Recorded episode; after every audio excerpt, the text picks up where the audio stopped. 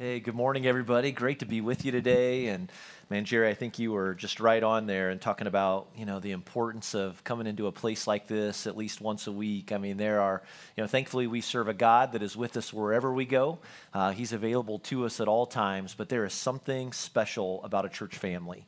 And uh, I am so grateful for this Genesis family, especially in light of you know these past couple of years and just all the challenges that we're encountering each and every day. Uh, you and I weren't made to do life alone. We were meant to do life together in community with one another.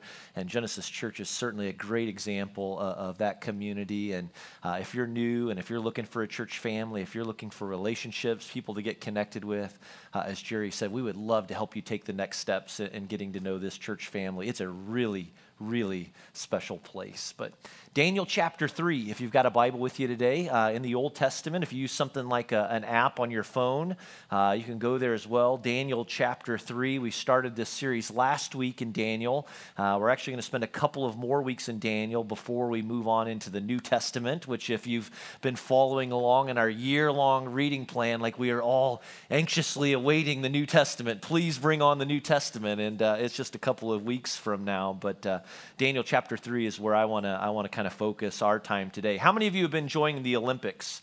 Uh, I think they I think they come to an end today. Actually, yeah, I've, I've been enjoying them. I, I need them to end though because I, I want to go back to bed early again. Like I'm tired of staying up late to watch the Olympics. I got to get my sleep, but uh, it, has been fun. And uh, because my kids are runners, I've got cross country and track runners in, in, my house. We've really enjoyed all of the track events and especially rooting for this guy uh, this year. Uh, he's a local guy. If you don't know him, by a guy by the name of Cole Hocker, 20 year old former uh, Cathedral High School runner who now competes for the University of Oregon.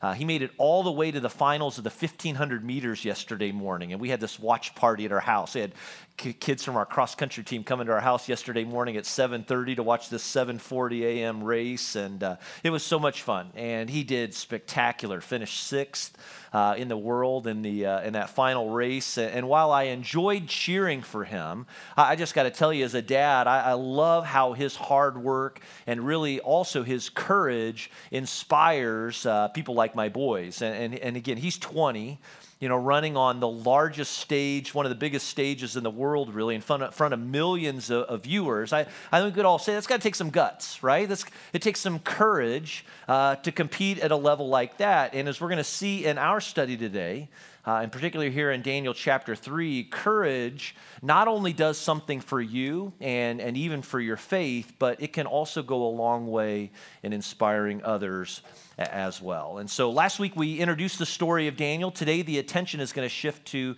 three teenage friends uh, Hananiah, Mishael, and Azariah, but we more regularly know them as Shadrach, Meshach, and Abednego. And in case you missed last week, just to kind of catch you up, Israel uh, had turned their backs on God. And if you've been reading through the Bible with us, you know this is just an ongoing saga of struggle and, and rebellion against God. And so, because of it, uh, God turned them over. He delivered them into the hands of the Babylonians, who uh, invaded Jerusalem and destroyed it around 605 BC. But instead of killing all the people, some young men were captured and actually exiled back to the, to the uh, center of Babylon, where they were forced to live under the authority of King Nebuchadnezzar. And there they were well, well cared for, but forced really into a re education program of sorts, because the way the king saw it is that he needed to get these men living and thinking like Babylonians. And, and Babylon has a long history and reputation for evil. Uh, known for its idol worship, the name Babylon, over the years and even after the kingdom came to an end, came to symbolically represent any evil system in the world whose primary goal was to undermine the work of God in this world. It's why later on, you know, even hundreds of years later in the New Testament, the disciples referred to Rome as an evil Babylon.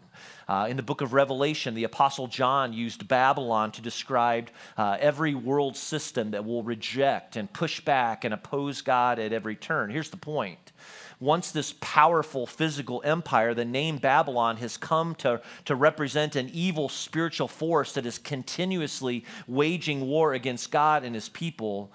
And it's not something new.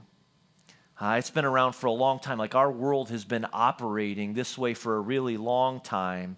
But I think we'd all agree, or maybe you'd at least concur this morning, that the tension is real You know, the tension in our world now is even increasing. Uh, in fact, like it or not, I think it's safe to say that we live in Babylon. We all do. Uh, every single one of us. We live in Babylon. This church exists in Babylon, you know uh, as Christians, as followers of Jesus, it, it's fair to say that we are living within, within Babylon today. It just means that there's this invisible kind of evil force that's active in the world right now that's attempting to undermine and oppose anything of God. And it's an evil that wants to, to cripple the church and, and really to make followers of Jesus Christ irrelevant. Here's the good news, though. All right, there is good news. The good news is that our God is greater. Uh, the good news is that we have victory, you know, because of what Jesus accomplished on the cross and the fact that the tomb is empty. You know, that God raised him from the dead. And so in Jesus Christ, we are free. In Jesus Christ, we belong to him. Jesus Christ is our identity. He is our salvation. And it's through him that we find life and embrace hope and that we can discover our purpose and means for living in this world today. The bad news, though, is that the battle continues it carries on. And one day, Jesus is going to return and he is going to restore everything to its original intent. But for now, we live and we operate in Babylon. But that doesn't mean that we're supposed to just hide, you know? It doesn't mean as Christians that we're here just surviving, just doing time, you know, before we move on to another place. No, in fact, and as we talked about last week, we're here to shine. Like Jesus Christ has us, He has you and me, He has your kids, He has this church here on this planet for a reason. We're here to make a difference. I mean, your kids are here to, to make a difference at school, and it doesn't mean that it's going to be easy. And, and tough times are here, and there are certainly more that are going to come, but Jesus was faithful. And in the very same way that Jesus was faithful, he has called us, he has called our church to be faithful in this world too. And so today I want to talk to you about what courage looks like. You know, what courage and faith looks like when, when you face something that, that challenges your faith, when you come up against something that challenges your convictions. Like, how do you find strength to trust God when you're tempted to compromise at work or when you're tempted to compromise at school or, or, or with your neighbors or friends or wherever it may be? Like, how do you live for Jesus in Babylon? All right, so Daniel chapter 3, as I said, our story shifts to Shadrach, Meshach, and Abednego today. If you're wondering, where's Daniel? What happened to him? Well, he'll, we'll come back to him next week, but most scholars believe that he's absent from chapter 3, and it could have something to do with his influence in Babylon, that maybe he was out on assignment, uh, working on behalf of the king or something else. For whatever reason, he doesn't have a specific part in this chapter, but again, we'll come back to him in the next couple of weeks. But Daniel chapter 3 brings us back once again to the most powerful man in the world at the time, a Babylonian king by the name of Nebuchadnezzar. And he has constructed, if you read Daniel chapter 2 and into Daniel chapter 3 here, a 90 feet tall by nine foot wide idol. And because he's so proud of this new statue, uh, he printed a bunch of invitations, ordered some cake, and invited everyone to come together for this really large dedication service. Now, how big was this dedication service? Well, because everyone from the empire was invited, some scholars estimate that it could have been tens of thousands, if not hundreds of thousands, if not a million people. Whatever it is, when the day arrived and everyone came together for this dedication service, the MC gave some instructions. Let's pick it up in Daniel chapter 3, beginning in verse 4. Here's what we read Then the herald loudly proclaimed, Nations and people of every language, this is what you are commanded to do. As soon as you hear the sound of the horn, flute, zither, lyre, harp, it's kind of like a Dr. Seuss sort of a account here, uh, lyre, harp, pipe, and all kinds of music, you must fall down and worship the image of gold that King Nebuchadnezzar has set up. Whoever does not fall down and worship will immediately be thrown into a blazing furnace. Now, talk about an ego, right? All right, you build this monstrous statue all right? Can you, can you imagine someone so caught up in himself that he requires you to bow down at this image or else be destroyed? The moment sounds eerily familiar to something that Jerry referenced last week. Remember, this was the very place, all right, that, that uh, uh, the, the people built the tower, or at least were seeking to build the Tower of Babel, all right? If you go back to Genesis chapter 11, the land of Shinar here. And so that effort represented the worst of human pride and ultimately a flat out rejection of God, same place. All right? It's all coming back around. Here we go again. And, and so the MC stands before the crowd. He says, Okay, enjoy your cake. But when the music starts, you all better bow down to this idol. We will be watching. Verse 7.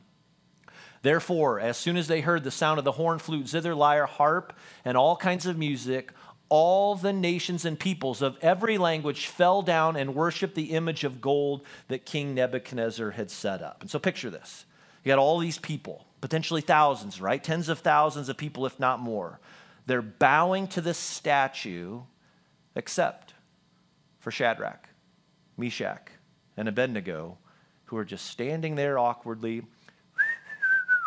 you know, twiddling their thumbs, standing out before all others.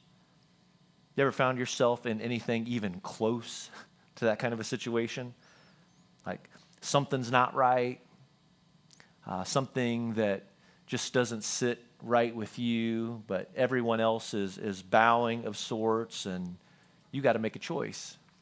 Like, what are you going to do in that moment? It could be something like a conversation at work you know, and uh, all of a sudden it gets a little inappropriate or turns to gossip. And in that moment, there's just something in you that says, you know, this isn't this isn't right. Like I, I got to make a decision, you know, what to do here. Or uh, you're away at school, you know, you're at a party with a bunch of college friends, and stuff starts happening, things that make you a little uncomfortable. You got a choice to make. You're you're in a group chat, you know, with some some buddies from school, a bunch of kids, and all of a sudden one of them sends something very inappropriate, uh, something like porn or something or calling out somebody else. And you got to decide in that moment what you're going to do. Like when everyone else is bowing, like what about you? Like what do you what do you do? When all eyes are on you. Now, Nebuchadnezzar doesn't notice right away, but, but there were some men in his administration that it's fair to say had it out for the Jews. And so they're looking out over the crowd and they notice right away that these three men, Shadrach, Meshach, and Abednego, haven't bowed down. And so they're going to make sure that Nebuchadnezzar sees their defiance. And so they go to the king and say this, verse 12.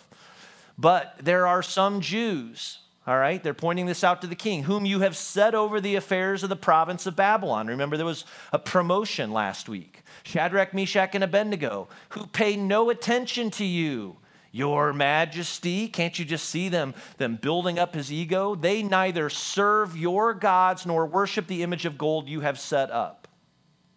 Furious with rage, Nebuchadnezzar summoned Shadrach, Meshach, and Abednego. So these men were brought before the king, and Nebuchadnezzar said to them, Is it true, Shadrach, Meshach, and Abednego, that you do not serve my gods or worship the image of gold I have set up? Now, when you hear the sound of the horn, flute, zither, lyre, harp, pipe, and all kinds of music, if you're ready to fall down and worship the image made, very good, or else. But if you do not worship it, you will be thrown immediately into a blazing furnace. Then what God will be able to rescue you from my hand. And so the king's furious. All right, his, his leadership has been questioned, it's been put to task here. How dare these three teenage boys show him up? But he likes these guys, all right? So he's, he's willing to give them a second chance as long as they bow. And now everyone is watching. And like, put yourself in their shoes, okay? Like if I'm one of them, I, I, let's just be honest. Like you'd, you'd think maybe these guys would get together and rationalize a little bit. Like, can't you hear one somebody saying like, "Listen, like we can bow and not mean it, you know, or we can bow for a few days, let this thing blow over a little bit, and then we'll get back to not bowing. Like let's let's not make this a bigger deal than necessary." But not these guys they're not going to compromise. Like, this is going too far. For them, this is reaching all the way back to Exodus chapter 20, when God said that you will have no other gods before me, which means they're not going to bow. They're not going to give in, even under pressure, even with everyone watching. Verse 16. Shadrach, Meshach, and Abednego replied to the king, King Nebuchadnezzar, we do not need to defend ourselves before you in this matter. If we are thrown into the blazing furnace, the God we serve is able to deliver us from it. And he will deliver us from your majesty's hand. But even if he does not, we want you to know, your majesty, that we will not serve your gods or worship the image of gold that you have set up. Pastor J.D. Greear brings up something really interesting about this uh, particular chapter in this episode and really kind of this exchange back and forth between these three men and, and Nebuchadnezzar. He explains this. He says, You know, it wasn't so much that their faith in God irritated Nebuchadnezzar. Like Nebuchadnezzar seemed fine with that, but instead it was their refusal to bend, it was their refusal to, to compromise their faith. Like their defiance challenged the way that he saw things. And just think about this for a moment. Like, think about how this might apply today all right, how this might apply to any of us. Like, like it's fair to say, at least to a degree, some places maybe more than others, but it's fair to say that today you can, you can call yourself a Christian. Uh, it's fair to say that in America right now, like you can go to church, we can go to church in kind of this present day Babylon of ours. But when your faith and when your convictions and when your beliefs start rubbing up against kind of the trends and movement of this world, well, then that's where certainly the problems arise. Like, like think about how often, you know, people are encountering more and more today, like, how dare you stand up for your convictions?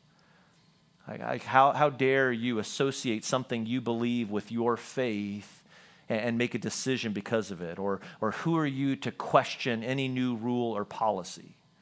Uh, who, how dare you today embrace a different opinion about things like sexuality or marriage or, or gender? How, how dare you question, you know, a, a curriculum or a teaching item that maybe is being presented in a school? How, how dare you impose your beliefs about the unborn and, and the rights and the sanctity of life on, on, someone else? Like, how dare you bring your biblical worldview into this particular conversation? How, how dare you go as far to say that Jesus could potentially be the only way to heaven? Again, like you, you and I, we can go to church, you know, thankful for that and, and, and we're grateful for that. But like, and, and you know, somebody somebody's like, you can sing your songs, you can do all your Jesus things, but, but you're not allowed to impose your beliefs on, on, culture. Like you see this, right? Like we see this. We're all experiencing these questions today. Like we, we used to live in a country where people could respectfully agree to disagree and go on with things, but but that is decreasing more and more all the time. And, and, and, those who call themselves Christians, you know, this, this is for all of us. Like we share in, in some of the blame of, of this too. I mean, because just think about like because emotions are so high today, like we as Christians, like we've contributed really kind of to the fire, to the hostility at times. Like think about how many times you've encountered, you know, so-called Christians that are so passionate about their beliefs and yet so reckless and harmful in the ways that they express it. Like, friends, like if you want to change and influence your school, don't cuss out the superintendent. Uh, if, you, if you want to change the library, like don't yell at the librarian or go on a rant on, on social media. Like these things aren't helpful, especially when you remember that as followers of Jesus Christ, we are called to a higher standard of living. Like we are called to a higher standard of living as followers of Jesus. And that means that we shouldn't expect the world to live according to the same high standards that Jesus has put before us as followers of Jesus. But, but what are you going to do? I mean, you know, again, you can see the tension in that because what are you going to do when everyone else is bowing or complying and you just say, I can't? Like, what will you do when you see things happening that challenge your faith and convictions? Like, all the time, we're forced to ask the questions Will you stand up? Will you bow down? Will you speak up? What are we supposed to do? Shadrach, Meshach, and Abednego wouldn't bow down. All right? And that's not going to sit well with the most powerful man in the world. Verse 19 says, Then Nebuchadnezzar was furious with Shadrach, Meshach, and Abednego, and his attitude toward them changed. He ordered the furnace heated seven times hotter than usual and commanded some of the strongest soldiers in his army to tie up Shadrach, Meshach, and Abednego and throw them into the blazing furnace. So these men, wearing their robes, trousers, turbans, and other clothes, were bound and thrown into the blazing furnace. The king's command was so urgent and the furnace was so hot, don't miss this, that the flames of the fire killed the soldiers who took up Shadrach, Meshach, and Abednego, and these three men, firmly tied, fell into the blazing furnace. Now, maybe there was some celebrating this moment by Nebuchadnezzar and his men. Maybe there was plenty of shock too. But then something happens. If you know the story, you're aware of this. Verse 24. It says, Then King Nebuchadnezzar leaped to his feet in amazement and asked his advisors, Weren't there three men that we tied up and threw into the fire? And they replied, Certainly, Your Majesty. He said, Look, I see four men walking around in the fire, unbound and unharmed, and the fourth looks like a son of the gods. Can you imagine the look on Nebuchadnezzar's face in this particular moment? I mean, his buddies are all high fiving him, stroking his ego, but instead, they look into the fire and see a group of men that are walking around unbound and unharmed. And then, verse 26 Nebuchadnezzar calls out to him. It says, Then Nebuchadnezzar approached the opening of the blazing furnace and shouted, Shadrach, Meshach, and Abednego, servants of the Most High God, come out, come here. And I just got to add here, like, if I'm one of these guys in the fire, I'm probably inviting Nebuchadnezzar to come closer. Hey, you know, just come check it out for yourself. Come see how warm it is. But it says, no, not that. But Shadrach, Meshach, and Abednego came out of the fire, and the satraps, prefects, governors, and royal advisors crowded around them. They saw the fire had not harmed their bodies, nor was a hair of their heads singed. Their robes were not scorched, and there was no smell of fire on them. That's a quick flyover of a story that maybe you're pretty familiar with, you know, especially if you've been around the church for a while. A, a story of great faith, a story of great courage, deliverance, and provision three, milling, or three men unwilling to compromise. All the odds in the world stacked against them, and yet they emerge from this furnace unharmed. And just for one more little detail, there was no smell of fire on them. Hey, you know this. There is so much going on in our world right now. Uh, you've got challenges, very personal challenges at work. Uh, there are questions and challenges with kids and with school. There are pressures being applied by the government and corporations. There's all of the difficulties with the COVID 19 pandemic. And we're all trying to sorting out, you know, asking, like, what's right? Like, like how, like how do i follow jesus through this? Like what's what should be my response? What should i do? Unfortunately i don't have all of the answers for you. In fact just some of the burden in sharing today is like man like where do you go with all this? Like how do you apply this to so many of these situations that we're facing each day? But but i will say this there are some things in this story that i think can better equip us and, and maybe that god wants to use today in your life to, to better prepare us for moments when we have to choose courage, you know, when we are we are seeking to live out our faith. Like like this. Let's do this. If you're taking notes, you might you may copy a couple of these down. Here's some observations that I think we can take away, like when it comes to living for Jesus in Babylon. Pastor Dave Stone says it like this. I, I remember him preaching on, on this topic before. He says, first of all, as Christians living in Babylon, expect opposition. Like you and I need to expect opposition because Genesis Church, we don't live in heaven. All right, we're, we're not living in heaven. Like, this is Babylon. That's why the scriptures describe followers of Jesus as foreigners and strangers in this world, because this world is not our permanent home. But we're not here by accident either, and we're not here just trying to survive. We are here to shine and to live for Jesus each day. And so keep that in mind when you're challenged, you know, because it's going to happen at school if it hasn't yet. Like you, you may have a professor at college that ridicules you for your faith. You know, by, by living at, out your faith, people are going to look at you funny. They're going to look at you like you're crazy, that you've got a third eye, that you're narrow minded. You may lose some friends. You may lose your job. Like if we expect opposition, though, we can prepare ourselves for opposition. And that's why prayer is so critical. Like that's why you praying, like you committing your life and, and growing with the Lord each and every day, beginning your day in prayer. Like if we're going to expect opposition, we need to prepare ourselves for opposition. And again, that's why prayer support, it's, it's why having a church family matters. Like it's why having a place like this, a church family where you can come together and support one another. It's, it's why having a connection group matters. People that are close to you and praying with you and walking through all of life. It's why reading your Bible to better understand God's will for your life can make a huge difference. And it's why the Apostle Paul would say in Ephesians chapter 6, verse 13, that every day, every day, all right, because we live in Babylon and because every day is like another battle, he says, every day put on the full armor of God so that when the day of evil comes, you may be able to stand your ground and after you have done everything to stand.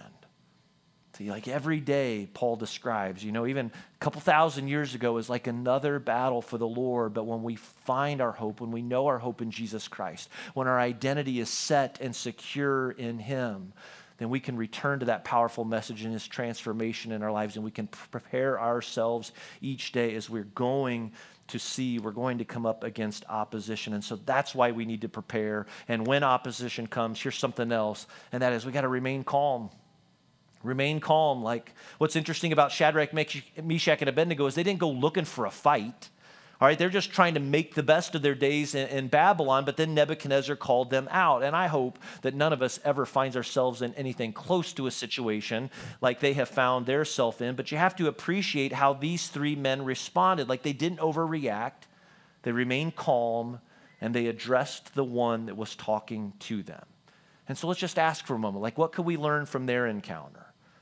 Well, I think you could say this as you prepare yourself spiritually each and every day to go out and do life in this world, like ask God to give you the wisdom, the strength, and the patience to deal with encounters and interactions as they come up against you, and resolve for yourself to handle things directly and calmly. And so I think there's some basic principles that come to mind. Like if you've got a problem with someone, let's be people who practice going to the person directly to deal with the problem. Uh, that might mean asking uh, for a meeting with a teacher. Uh, that might mean asking for a meeting with a principal. Uh, that's your willingness to sit down and encourage and in faith and all prayed up have a conversation with your boss.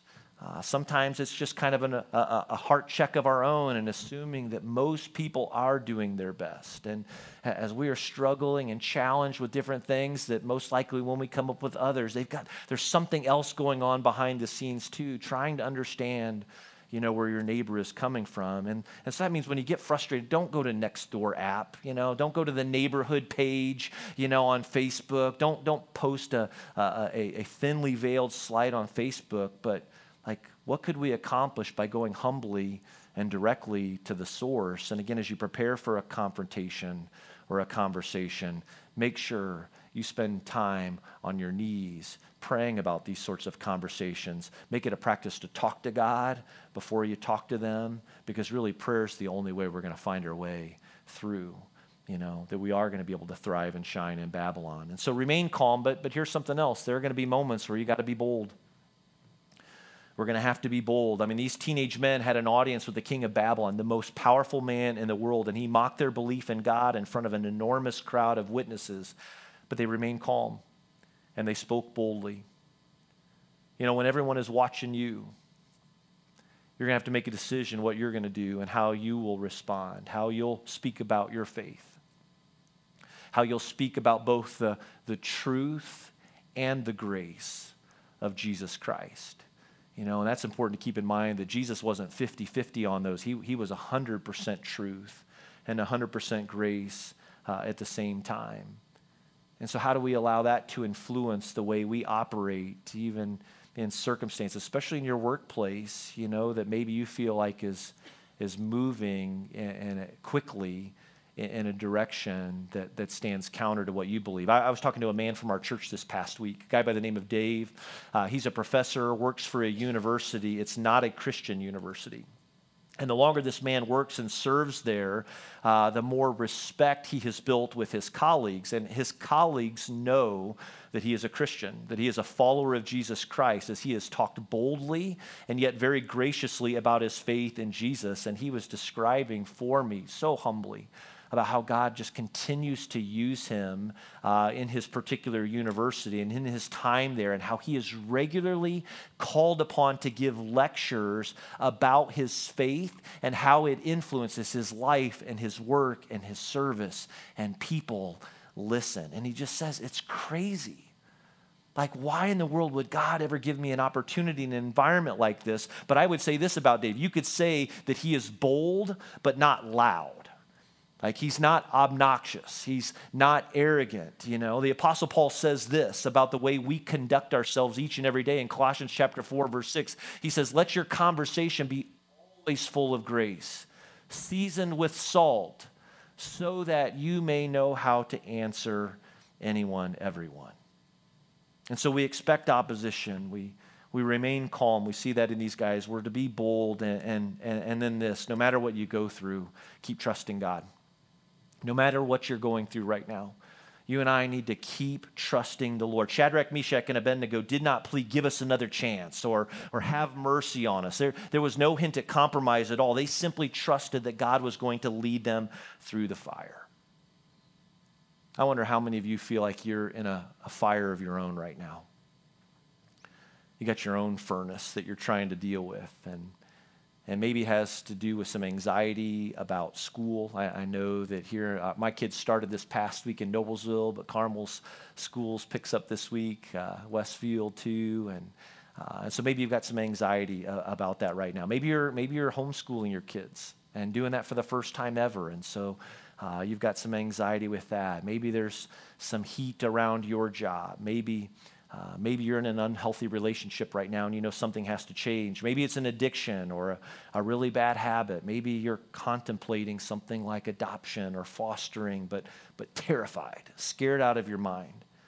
If you've been praying and you sense that God is leading you in a particular direction, trust Him.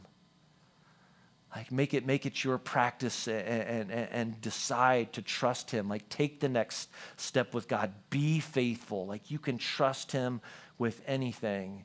And when God does spare you from the fire, when you are saved from the fire, give him the glory. Uh, give God all of the glory. Like worship him. Give him the credit. Shadrach, Meshach, and Abednego, they gave God the glory. And because of their boldness and the way that God delivered them from the flames, Nebuchadnezzar is going to give God glory too, and we'll look a little more at that next week. But, but, but I also, like, you need to notice, and maybe you already did, that I said when you are saved from the fire.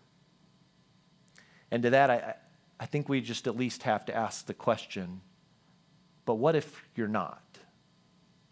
Like, what if you're not spared from the fire? Or what, what if things go terribly wrong or don't go the way you want? Like, what if you're bold and courageous and things get worse? Like, what if, what if you're going through the fire right now and barely hanging on? What then? I love this quote. I saw this past week from Pastor Steven Furtick. Uh, he says this about courage, and, and we see this lived out in the story. He says this courage is being able to say, I believe God can, I expect that He will, but trust him if he doesn't. Let's focus on this phrase for just a second. I believe God can. That's what Shadrach, Meshach, and Abednego believed. They even said this. Look at Daniel 3:17 again. It says, "If they replied, We are thrown into the blazing furnace. The God we serve is able to deliver us from it. See, they believed that their God was greater than Nebuchadnezzar and his oversized yard ornament here. The same is true for us as followers of Jesus, that no matter what you face, our God is greater. And that just means that he's greater than the cancer. He's greater than COVID 19. He's greater than your shame. He is greater than all of your anxiety and fears. And because he loves you, faith and courage means this you can expect that he will. All right, faith and courage means that you can expect that he will. You can pray with confidence.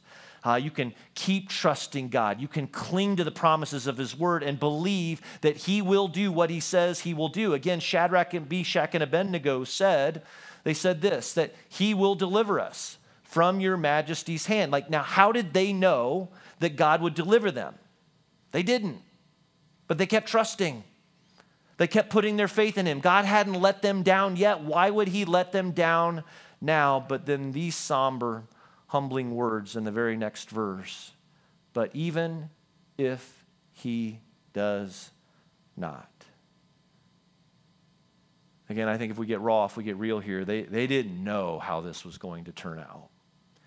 And from what we tell, God hadn't given them any inside information about how this was going to end up. But that's what faith looks like. And that's what courage looks like. It's believing that God can.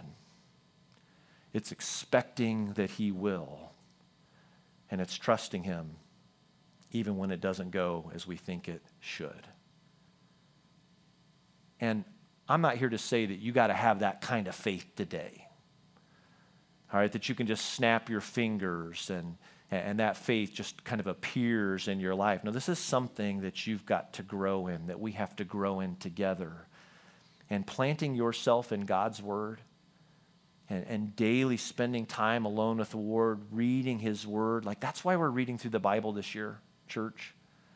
Like that's why we're inviting you to read through the scriptures with us. Like you're not going to grow in your relationship with God unless you spend time daily and regularly in His Word. And if you're not reading, again, as I mentioned a moment ago, I got good news. The Old Testament is almost finished. All right. In fact, on August 24th, we flipped the page to the New Testament. And so if you haven't jumped in or if you have fallen off, I want to invite you to mark your calendar for August the 24th and finish out the year reading the New Testament. Let's do it together. Like, let's learn and cling to the promises of God together. Because why? Because Babylon is hard. Living in Babylon is hard. We're going to go through tough times. And if your faith hasn't already being tested, it's going to be challenged. But can I remind you of something? When you and I, when we go through the fire, when we go through the fires of life, and again, maybe you're in one right now, you don't have to go alone. I mean, Jesus was with Shadrach, Meshach, and Abednego. And he has promised that he will be with us too. And maybe you're thinking, wait, whoa, wait a second. Jesus, like he's New Testament. Like Jesus, Old Testament, what? I didn't see him in this story. Did you miss him? Go, go back one more time, real quick, to, to verse 24. Did you see this? Again, it says, Then King Nebuchadnezzar leaped to his feet in amazement and asked his advisors, Weren't there three men that we tied up and threw into the fire? They replied, Certainly, Your Majesty said, but look, I see four men walking around in the fire, unbound and unharmed. And the fourth looks like a son of the gods. Many scholars believe that that fourth man in the fire was Jesus, that Jesus was there with them. I believe that Jesus was there with them when, when they made the decision, we're not going to bow. It's not in the text, but I believe he was there. And he was there in the fire. And this is the same Jesus who endured the, the fire of the cross many years later. He was there present with these teens in the most terrifying moment of their lives. I want you to know today that if you have put your trust in Christ, you can have this confidence that Jesus is there with you. He's going to go through this school year with you and your kids. Uh, he'll go through the cancer with you.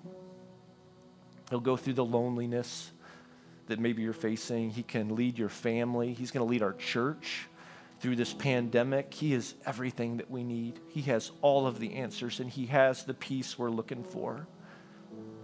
And if you're not a Christian, if you've never trusted your life to Jesus Christ, I can promise you that He is near and He is waiting for you to find your way back to Him. Friends, Jesus gave his life for you. He's willing to go through life with you. And the most courageous step that you can take is to offer, to surrender your life to him. Uh, as Jerry mentioned, we're going we're going to have a baptism service to celebrate life change in a few weeks.